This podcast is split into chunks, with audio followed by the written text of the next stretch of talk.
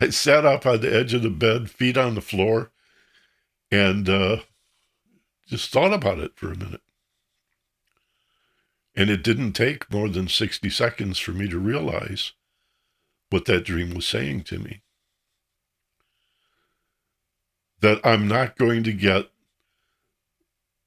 self esteem, self confidence, high self regard, self respect, self trust, self love, a healthy self image by trying to please other people. Hey, Michael, didn't you notice the word self is in front of all of these words? Beyond politics and above religion, a moral authority exists known globally as the ageless wisdom. It's the study of consciousness, the mystery of awareness, which cannot be measured yet will not be denied. This podcast from Michael Benner's Wisdom of the Soul class features weekly lessons in metaphysics, mysticism, and esoteric philosophy. Those who attend live and free of charge on Zoom may also participate in group meditation and Q&A. Register for our newsletter at michaelbenner.com. Welcome to the Ageless Wisdom Mystery School with Michael Benner. Hey, everybody. Welcome to today's episode of The Wisdom of the Soul, brought to you by the Ageless Wisdom Mystery School. Want to remind you that anytime you're unable to be with us live, you can always go to our YouTube channel.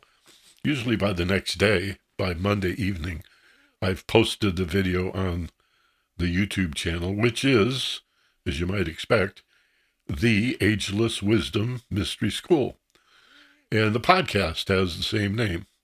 Not Wisdom of the Soul, that's the class, but the podcast channel on all podcast player apps, aggregators, podcatchers, directories, and websites. Ageless Wisdom Mystery School. Just search those four words. And if you'd subscribe, especially to YouTube, I'm begging for YouTube subscribers because we're so close to the magic number, at which point they will begin to promote us and and suggest our classes, our programs to people who listen to similar programming. So uh, do it for the group to promote the class. Just subscribe, and if you want to hit the like button in the comment, that would be nice to appreciate that. But really value the uh, subscription. Today, we're going to talk about loneliness. And if you read the newsletter and the show notes, you know that I'm suggesting that loneliness is not what it appears to be. If it were, you could fix it by just getting up and going outside and, you know, creating some friendships or calling up some people you haven't seen in a while, reconnecting. But many of us have friends and extended families and we're still lonely. You can be lonely in a crowd. Also, why is solitude enjoyable and loneliness, if not suffering, a matter of discontent and very stressful? And at near pandemic levels, the COVID pandemic, I think, had a lot to do with it. But there's also the impact of technology, of everybody being on their phones and their iPads and also the strange new ethic of not responding. Uh, it's been some time that people decided they didn't have to answer the phone, even though we know that the person we're calling who is not answering sees our name right on their phone. They know who they're.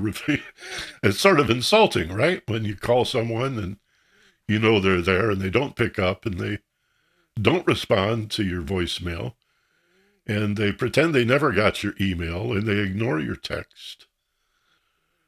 And so, why are we doing this to ourselves?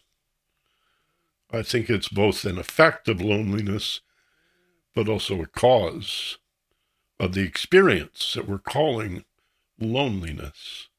But it's not a matter of being alone. So, that's my topic for the day today. Let's begin with an opening meditation and uh, then we'll pick up on that a little bit. So, if you get comfortable in your chairs or your meditation cushion or the sofa, I almost said Davenport. Anybody know what a Davenport is? I think that's a Midwestern thing. Whatever furniture you happen to be sitting on, get comfortable, sit back, let your shoulders droop. Three, eyes open, wide awake. Open your eyes now, wide awake. Eyes open, back in the room, feeling fine, rested, feeling better than before. Stretch a little bit, one way, stretch another way.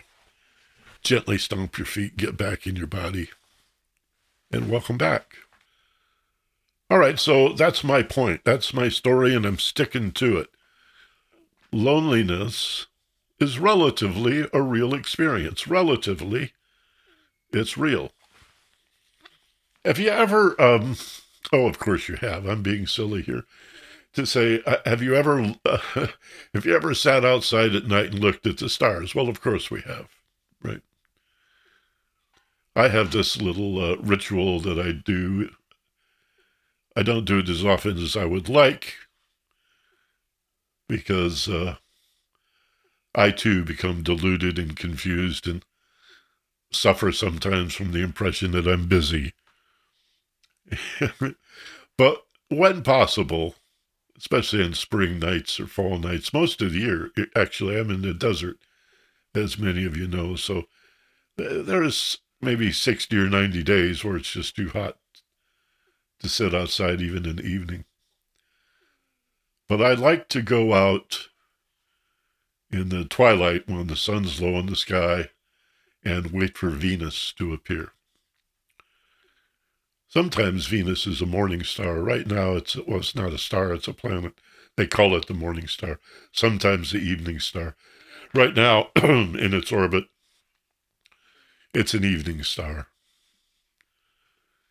And to see, why do we call it a star? It's not a star. And we see Venus in the sky, in the western sky as the sun sets. And you see it long before you see any stars.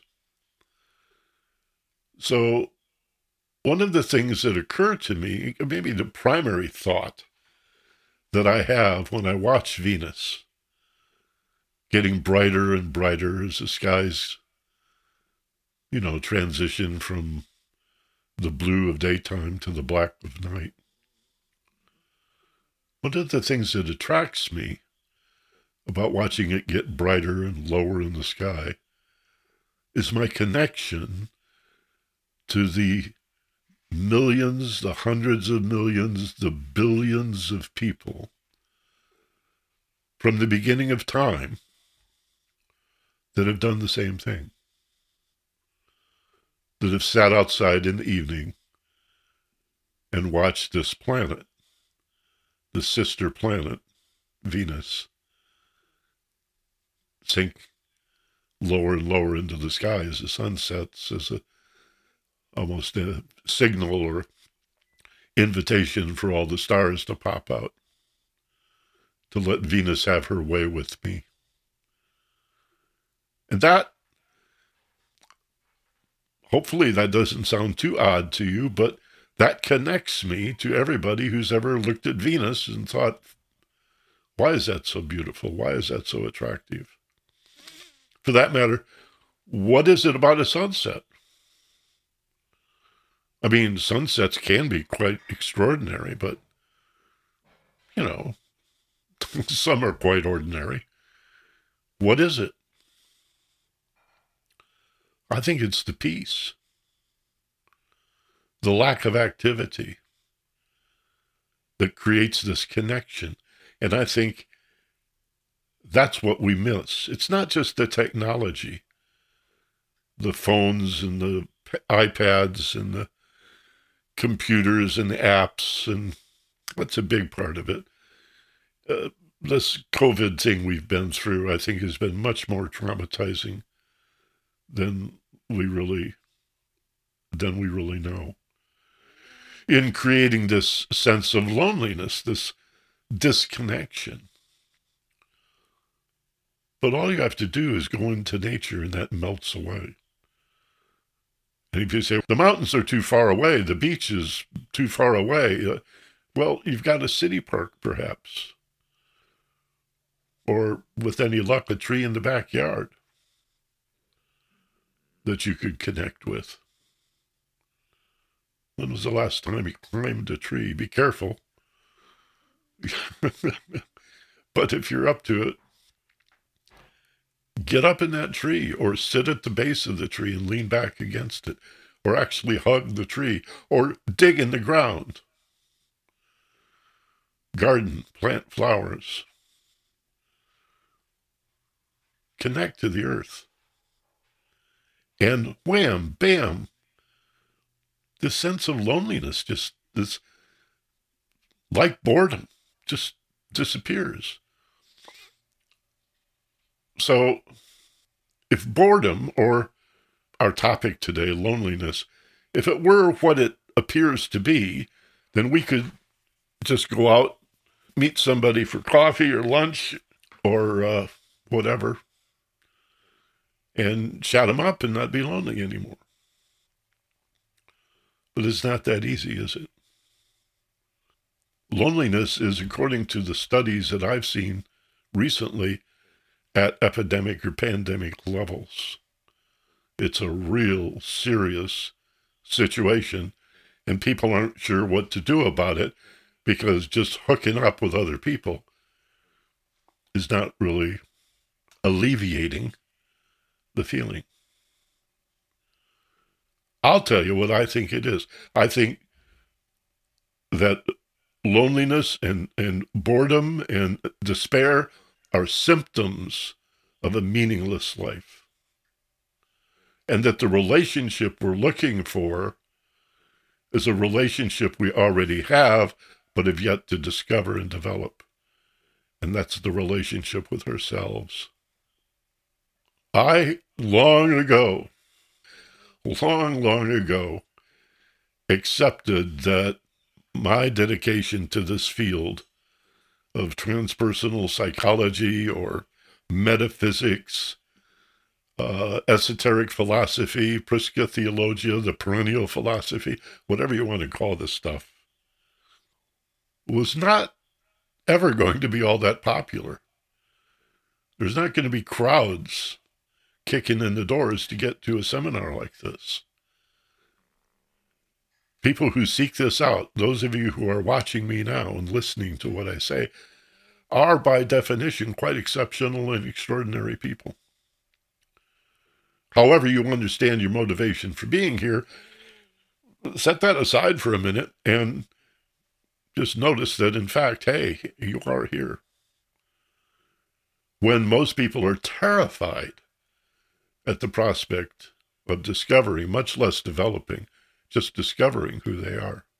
Completely, completely uninterested. And again, I think uh, beyond uninterested, quite terrified for fear that what they'll discover is that their fears of inadequacy are valid.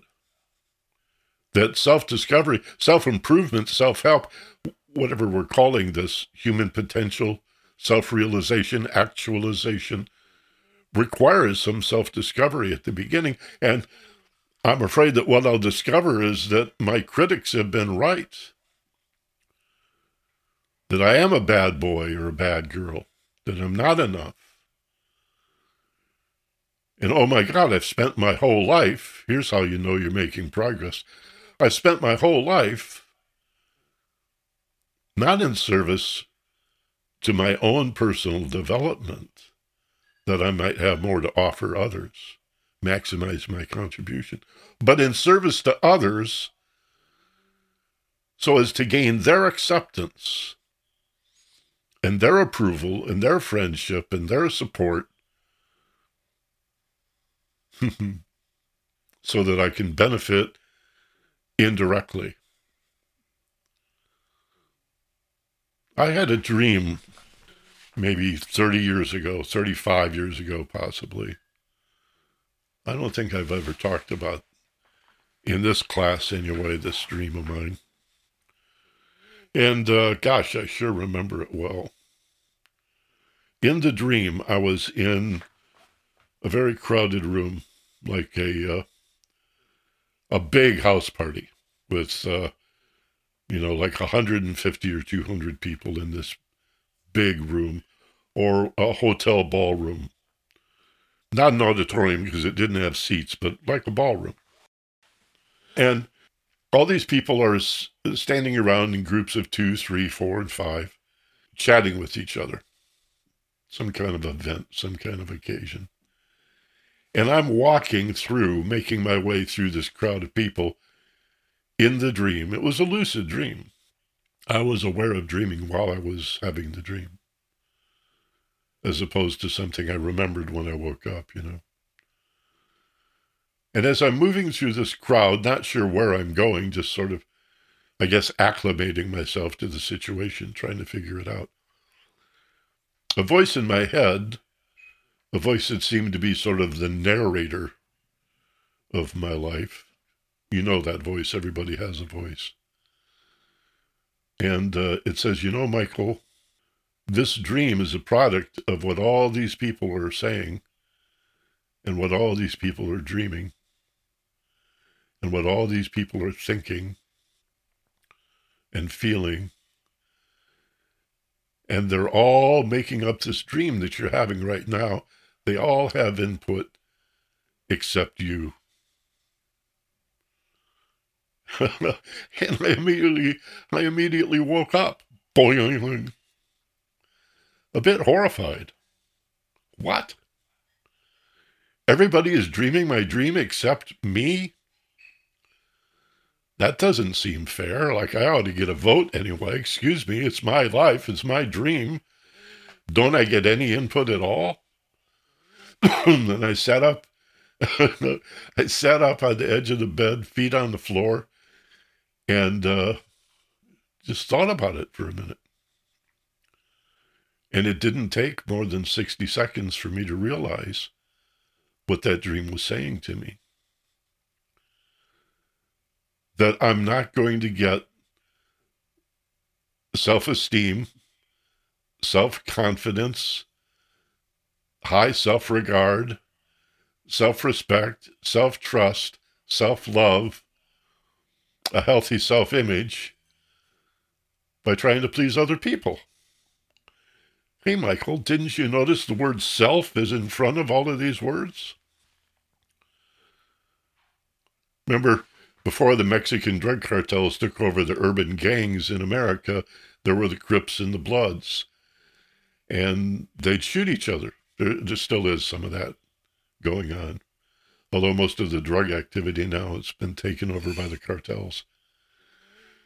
But, you know, the police and the social workers would say, why are you guys, why are your kids shooting each other?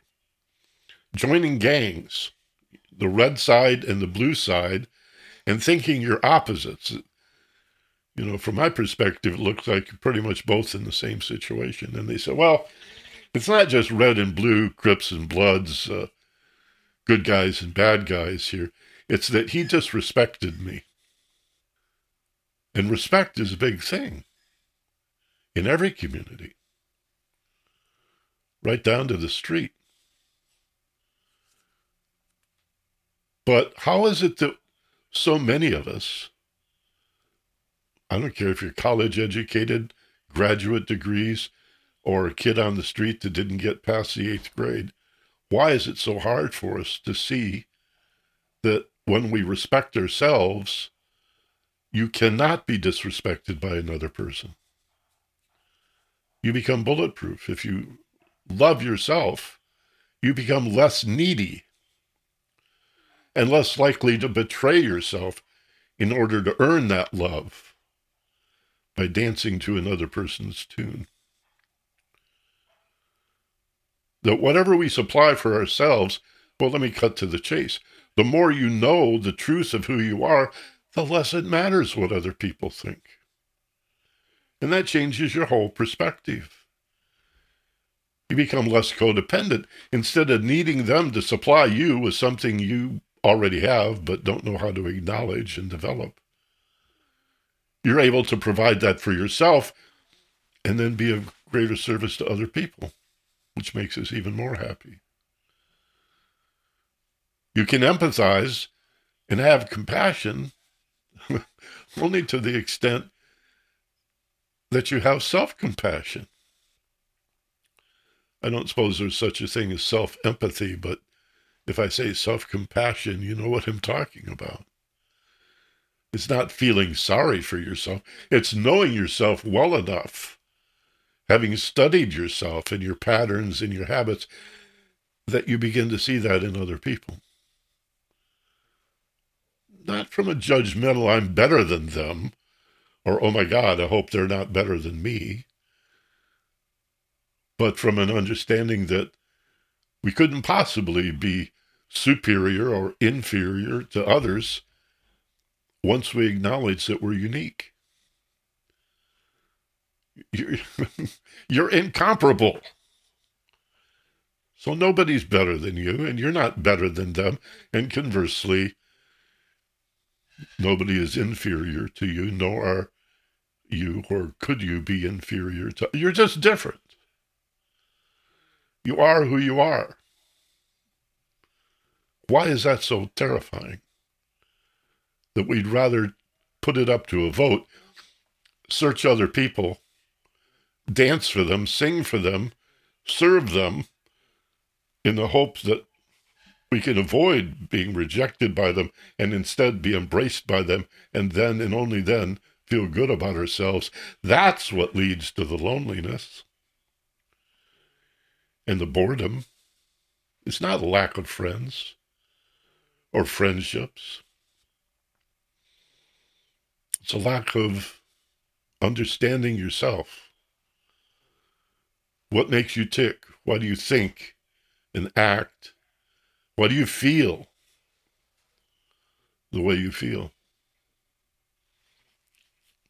Especially when it's different from the way you see others acting or feeling or or speaking or thinking. So central to the meaning of life, bullseye, dead center, the meaning of life. And this speaks also to having a purpose in life. I'm not sure those are different. No, I said that wrong. Many people believe meaning and purpose are synonymous. I frankly think they are a little different. I think purpose is sort of uh, universal and meaning rather personal. But it's semantics. I certainly wouldn't argue that. But central to meaning and purpose is identity. Who are you? Are you this disconnected, alienated, bored, contemptuous, angry, lonely person, or are you the whole enchilada? The ocean is in the drop, even if the drop is not in the ocean. Water evaporates. It's a cloud. Is the cloud not the ocean? The cloud condenses into rain or snow. Is that not the ocean? It falls on the in the mountains and runs down into the valleys. The rivers and the streams, are they not the ocean? The dewdrop on the flower in the morning. The humidity in the breath you exhale, is that not the ocean? Of course it is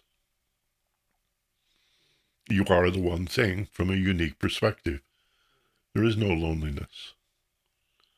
It's just an unwillingness or a fear to discover the truth of who you are. Face that fear, and you will be amazed.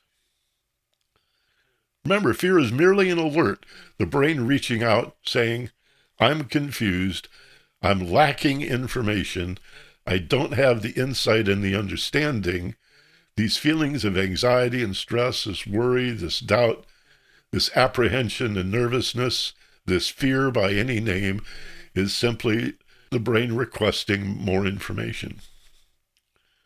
It's a feeling of uncertainty and confusion. So face your fear. Loneliness is a fear about a paradigm that is not real. It's an illusion, a paradigm that says we're all separate, like a bunch of billiard balls on a pool table crashing into each other and bouncing around. Some kind of Newtonian mechanistic model of reality. Particles, everything's particles, atoms and electrons. And well, we know better than that now. We know those particles are actually energy. And energy exists in clouds, fields, oceans. They can't be divided up. Let me leave it at that. If you're lonely, when you feel lonely, tell yourself you need a purpose. You need meaning in your life. And that purpose is to know yourself, develop yourself, and then creatively express what you discover and develop in service to others. Could it be that simple? Yeah. And I promise you, then, you will not be bored and you will not feel lonely. And uh, all that fear and stress and anxiety about not being good enough will vaporize. I promise it will. It's guaranteed. You're unique. Come on. Why are you here? Because you're unique. Why am I unique? So that you can be here in a universe that bends over backward to avoid redundancy. You've heard me say many, many times this universe will not replicate snowflakes. If it, if it, if it won't even replicate snowflakes, why would it replicate people? You're like others in many wonderful ways.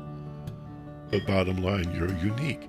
If you don't discover that and develop that and celebrate your uniqueness, to be who you are without judgment, it's easy to stop judging others when you stop judging yourself. But unless and until we do that, who's going to do that for us? And then this whole experience, this whole unique experience of living my life, your life, is wasted. It's lost.